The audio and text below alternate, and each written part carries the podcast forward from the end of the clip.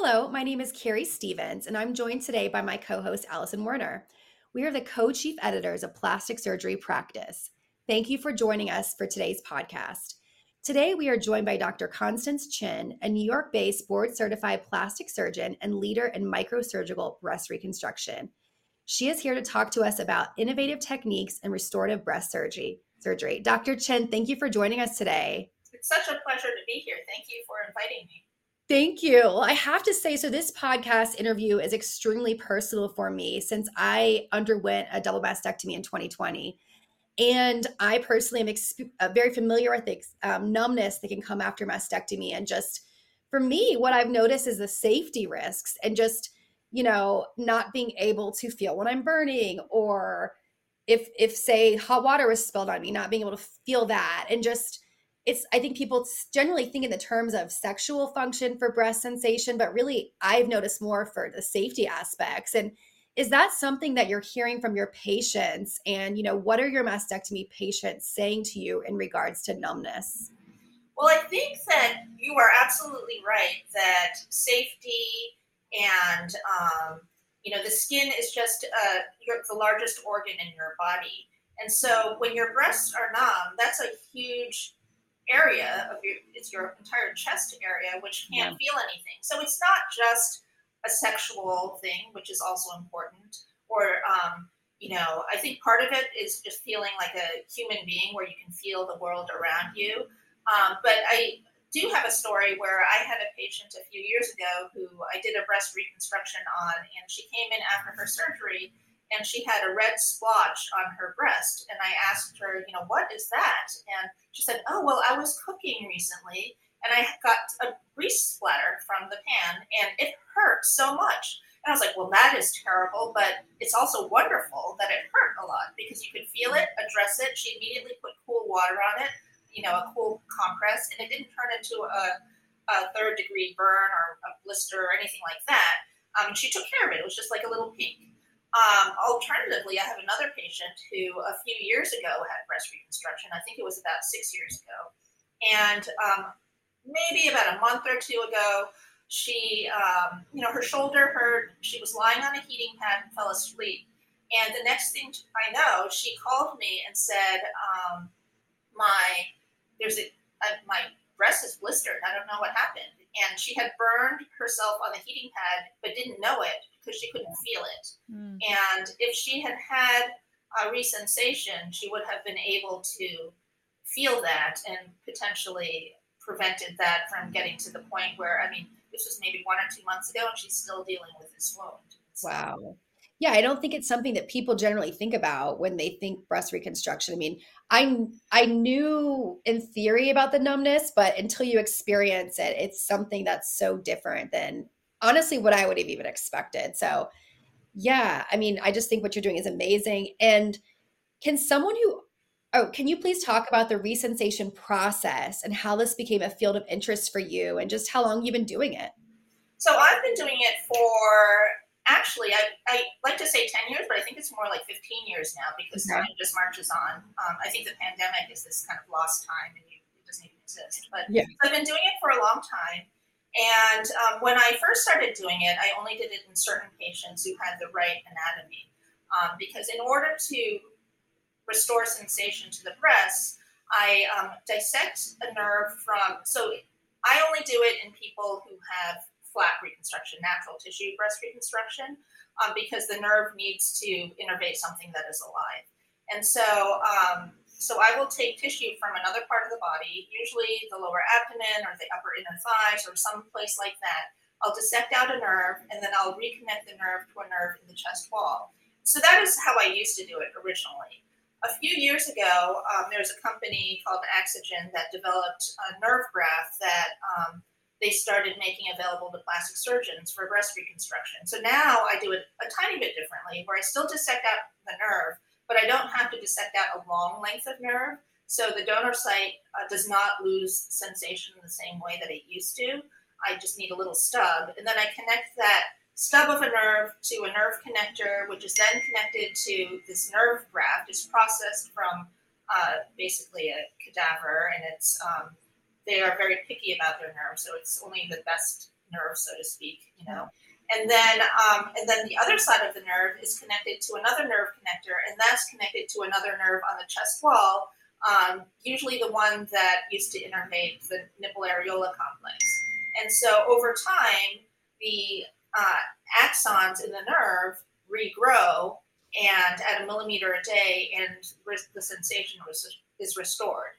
Um, there's different types of sensation, and they come back at different rates. So the first type of sensation to come back is deep pressure, followed by light pressure, followed by pain, and then temperature is the slowest. So sometimes it may take months or even years for all of the sensation to come back, um, but it, it, it is a process where it eventually comes back.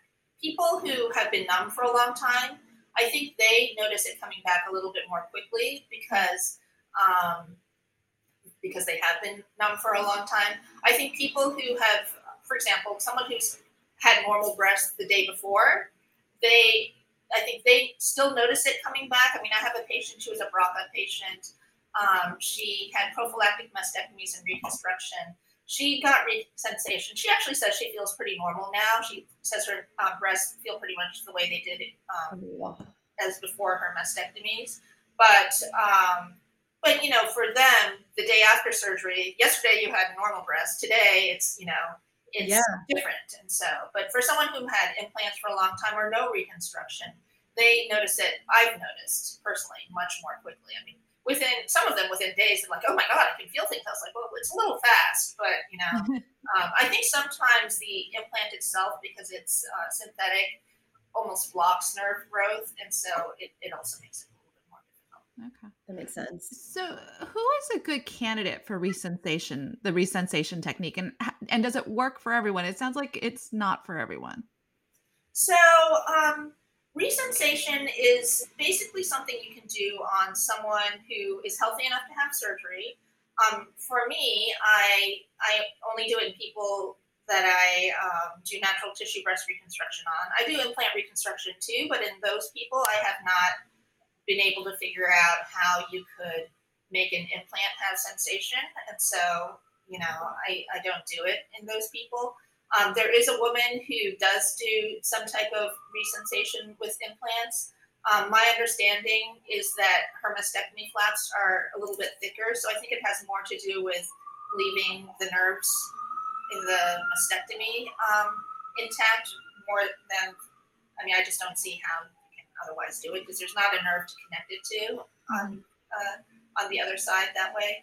Um, but so then from that standpoint, there have been studies on who it works better on. It tends to work best on people uh, who don't have as large a breast or who are slimmer. Um, I think that makes sense because there's not as much distance to travel that say I said I have plenty of patients who had C and D cup breasts that I did resensation on, and they've had really good return of sensation. So it's not like it's only for an A or B cup breast. Um, in fact, both of the people who um, are, I have some videos on my website of patients talking about their resensation. I don't know if I should say this, so but you know their breasts are pretty big, so you know it's, it, it certainly works for a larger breast. Um, and uh, I think smokers, it's always going to be a little bit more difficult. Um, if you're uh, uncontrolled diabetes, um, again, if your BMI is over 30, I think it makes it a little bit more difficult. But um, but other than that, someone who is healthy, um, mm-hmm. I'm trying to narrow it down, but it's kind of anyone who have breast reconstruction. One thing is if you've already had a flap reconstruction and you did not have resensation, um, the nerve does need to be dissected out at the time of the flap elevation. So if you've had no reconstruction or you've had implants or you haven't had your mastectomy yet, then you could have resensation. If you have already had either a tram or a DIEP or a latissimus flap or some other sort of natural tissue reconstruction but did not have resensation, then you can't unfortunately go back and mm. dissect out the nerves because they will have already atrophied, and okay. um, you can't do that. Can you talk about more patients that have you know undergone, such as myself? Okay, I have implants, like implant-based reconstruction that then come to you later. Can you talk just some specific examples about that and just how they're saying that having sensations improve their lives? Well, I think for people who have had implants for a while, it is those are probably the patients where it's most rewarding to do resensation um, on them because they know what it's like to be numb, and and it, most of them didn't really like it. I mean, I don't yeah. I think of anybody who really liked it. Um, so, for example, uh, there's one person um, my site who talks of Jane who talks about um, she's a surrogate mom and when she first got her baby she couldn't feel her baby when she was on her chest and it was just kind of sad. And um, but then after she had breast reconstruction with resensation um, i used her upper inner thighs to create her new breast because she's a pretty slim woman.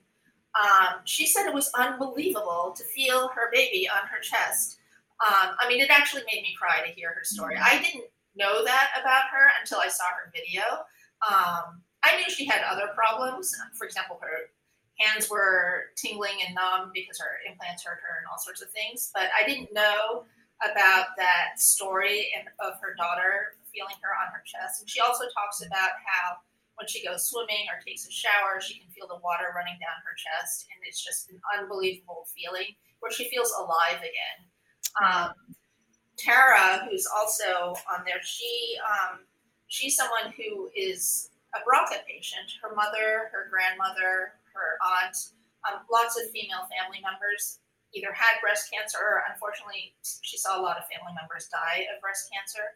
So when she was in her 20s, she was BRCA tested and discovered she was BRCA positive. And as she tells it, she feels like she got the golden ticket because now she knew why this was happening and she could do something about it. And so she had prophylactic nipple sparing mastectomies and implant reconstruction in her 20s. And when I met her 11 years later, one of her silicone implants had ruptured, which is wow. why she was sent to me. And so I removed them and replaced them with tissue from her lower abdomen. I did a DIEP flap on her with resensation. And for her, that was life changing too. She could not believe she could feel everything again. And she was still young when this happened. She was in her 30s. And, um, you know, other patients have asked her, Do you feel sexual sensation? Do you feel like, what do you feel? She said, I feel everything. Yes, hmm. including mm-hmm. sexual sensation. And, you know, she has since gotten married and whatnot. And it's just, um, it's just a really nice thing because she's going to have these new breasts for her for the rest of her life, probably longer than she ever had her implants or even her old breasts, hopefully, because she's you know a young woman. And um, yeah. yeah, so it's a great thing that she can sort of live fully in her body as it was basically meant to be. Wow, yeah. that's amazing. Well, so let's talk about um, you know where this all fits into the profession are many of your colleagues incorporating the resensation process into reconstructive surgeries? And is it a part of specialty training for plastic surgeons who focus on breast reconstruction? So no most of my colleagues are not incorporating resensation in their practices um, in large part because most plastic surgeons who do breast reconstruction are not microsurgeons. And in order to repair a nerve which this is a one millimeter structure you have to be comfortable, if not using a microscope, then um, using loupes. And most breast reconstruction, 70% of breast reconstructions in this country are implant based. And you just do not need to be a microsurgeon to do that. Um, but even amongst microsurgeons, it's not that common because um, of market driven forces having to do with product availability. Um, the nerve grafts are expensive, and so most hospitals do not want to pay for it. Um, in addition, there's a lot of pressure to do cases quickly and uh, operate on as many patients as possible. And that is not really consistent with doing special things like restoring sensation to somebody's breasts. And okay, so I know in my mastectomy group, a lot of people they've been talking about this a little bit. My mastectomy group's on Facebook. You know, there's some doctors that do rate this um, resensation. I don't know if they exactly knew the word to describe it, but right. can nerve regeneration right. and feel again. How do people find, like, how do people like me or people that are undergoing mastectomy for the first time find doctors that do this technique? That is a great question. Um, I'm going to say Andrew's not going to love this answer because she probably wants me to say go on the Axogen website, but I don't think that's the right answer um, because, frankly, not everyone who um, does sensory restoration uses the Axogen nerve graft. Um, yeah. So I don't mean to. I'm just saying this because I'm sorry about that. But um, for you ten years. Sorry, I know, but it, you know, it, it's true. It's so. Um, I do happen to use it. I think it's a great product, but um, but so if someone is interested in sensory restoration, yeah. probably um, I don't know an easy answer to that, but I think it's going to be quote unquote doing your research, which may be looking up sensory restoration online, um, the patient boards, things like that. Um, the other, the woman I talked about who um, is very passionate about sensory restoration. I don't. You said she's not a. Uh, she's not an Axogen person. Like that. I don't even know if she uses nerve grafts. Does she? Aldona. She does. Oh, she does. Yeah, she's on it now. Oh, she is. WHCRA. So when they find somebody, it's their right to reconstruction. Right, right, but that's not the question. It's how do you find someone who does sensory restoration? So, um, so how do you find someone who does sensory restoration? Um, I mean, honestly, that's one of those things in any profession. Years ago, I had my ACL repaired, and I had to choose between two orthopedic surgeons. One was the orthopedic surgeon for the 49ers. The other one was a really nice guy that I met who was um, the pediatric orthopedic surgeon at Stanford, where I was a medical student at the time and I cornered an orthopedic resident to try and get me to tell you know to tell me which one I should pick, and she yeah. didn't say. And finally, she said, "Well, you know, don't tell anyone I said this, otherwise I'm going to get fired." But I would go with the orthopedic guy. He has bad bedside manner, but he gets it every time, you know. And so, yeah. um, so that is just really hard information to come by unless you're actually in the field. And even amongst plastic surgeons, frankly, I'll bet you not every plastic surgeon knows about resensation and so um, I was not meant. Nobody mentioned that to me. There was never. It's, it's not a thing. It's not a thing unless you are a microsurgeon who is at the forefront of your field, who is innovative and, um, you know, like I said, I'm part of a group of microsurgeons around the world. We meet every couple of years to talk about the latest and greatest, and for, but that's like a very small group of people. It's not it's it's not like a special club or anything like that. I mean, it's it's not it's not a formal organization, you know. Yeah. Um, so how do you? So it's it's a hard thing. So I think that for a patient, it's probably going to be patient boards, word of mouth, which is not a great way to go about it. Looking online. Um, you could go on the Axogen site. They have some doctors, but there are there are going to be more people who do sensory restoration than just those people. Um, and um, so I don't know. I'm not giving a great answer, but no, I mean, I think that just the no, fact- no, knowing that it exists and yeah, trying to look for it. That's the biggest part. I don't think a lot of people know this exists, and I'm really yeah. glad that we have you on our podcast telling everyone that it does. And I think yeah. this is gonna change lives. I think if someone hears this, and I think a lot of women will be really interested in this. I think it's the same thing as DIEP flat breast reconstruction 10 years ago so I told you the story earlier about um, when I was a resident at the University of Washington. Um, I think I was a second year general surgery resident, and I was rotating through the plastic surgery service. And I was in the combined program, so I already knew I was going into plastic surgery. And um, I, the patient that I, as the resident, you're sent in to see the patient first, and that patient was a professor at the university, really smart woman who already knew that she did not want implants, um, but she also didn't want a tram because she didn't want to sacrifice her muscle. So she felt really stuck um, because there were no good options for, from her standpoint, breast reconstruction. And so, you know, I told her, well, there is a great option. Um, you know, I don't think there, at that point, there was nobody on the West Coast who did it. But um, I said, there's a guy in New Orleans who's doing something called deep inferior epigastric perforator flaps, where it's like a tram, but you don't take any muscle. And so for people who are young and active and um, you know horseback ride or basically want to keep their muscles, and um, you know it's a it's a great option. He's been doing this for a little bit, and people were, were pretty upset that I told her about this sham surgery, and um, she was upset because she was told it was a sham surgery that was you know not a real surgery, and uh, the person who was so upset at me. This is the only operation he does now. And so, you know, 10, this is, I guess, 15, almost 20 years ago. 20 years ago? I can't even believe that, but it was a long time ago, maybe more than 20 years ago. Um, at that time, DIEP flaps, there was literally not a single person, surgeon on the West Coast at all who did DIEP flaps. And now, I mean, if not everywhere, it's not uncommon to be able to find a surgeon who does a DIEP flap. And I would say everyone knows what a DIEP flap is. And I think yeah. that was patient driven, if I'm not mistaken. I think it was the um, I I think it was people, especially in the prophylactic mastectomy um, right. world, where people do a lot of research and they have the luxury of time to be able to choose their team and figure out what the best possible uh, reconstruction is out there because these are people with normal bodies, normal breasts, no known disease. Um, they're having surgery, but they don't want to wake up mutilated, looking and feeling different, etc. And um, you know, so I don't know. I think for sensory restoration, I have a feeling it's going to need to be patient driven there too.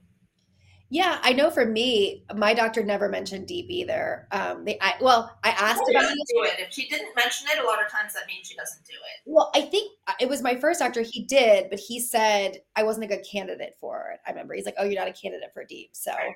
I don't know, but I think yeah, that's that's like 99 percent of my patients is they've seen six other plastic surgeons, all of them yeah. said they weren't good candidates. And, really, um, and that is a whole other topic of conversation. Is um, people who are told they are only a good candidate for an implant. I mean, it's definitely an easier operation. I'll, I'll admit that. Hmm. Um, but um, because usually it's because they're too thin or some other reason. But I even had one patient come in and she was pretty chubby and her surgeon is a surgeon I've worked with. He's a great microsurgeon. He told her she wasn't a good candidate. And I was like, God, if you're not a good candidate, who is? I mean, and yeah. she wanted a DIEP flap. And I was like, you know, do you want me to call him? Because frankly, I'm, I'm thinking to myself, I want to know what is there something wrong with her that she's not telling me that you know why she's not a good candidate. But I think the issue there was, you know, he worked at Sloan Kettering and they're very, very high volume and they're 90, 80, 90% implants and they cannot do a DIEP flap on every patient. So right, either long. Yeah, so they just cherry pick who they can do it on. And whatever reason he didn't want to feel like doing it on her, he just didn't. And so she had implants and by the time she came to me, one was ruptured, one was infected, and so we did DIEP flaps on her and her sister and her other sister. And, and so, it worked. Yeah, and it worked fine. Well, I think this, you know, will be a great next podcast topic. So we'll make sure that we get you on our podcast again. So, okay. yeah, that is such. I mean, that is a frustrating thing because yeah. literally, patients come and they've seen six different plastic surgeons. Some of them, like some of them, are okay. They don't do it, so that I can understand. But some of them they do, and yeah. I, I, have literally never met somebody who I couldn't do a flap on, and so it's um yeah it yeah that's a whole other topic well and i think too with the breast implant illness as people are have more concerns yes. and really are moving away from the implants so many people are explanting i know this seems to be well you know, we'll just have to get you on our podcast again and talk about that because I think that would be an excellent next topic about that. Our readers. That'd be fun. I love talking about that. well, thank you so much for coming on, Dr. Chen, and to our listeners, thank you for joining us. We'll be back soon for the next Plastic Surgery Practice podcast. In the meantime, visit plasticsurgerypractice.com for the latest industry news. Until next time, take care.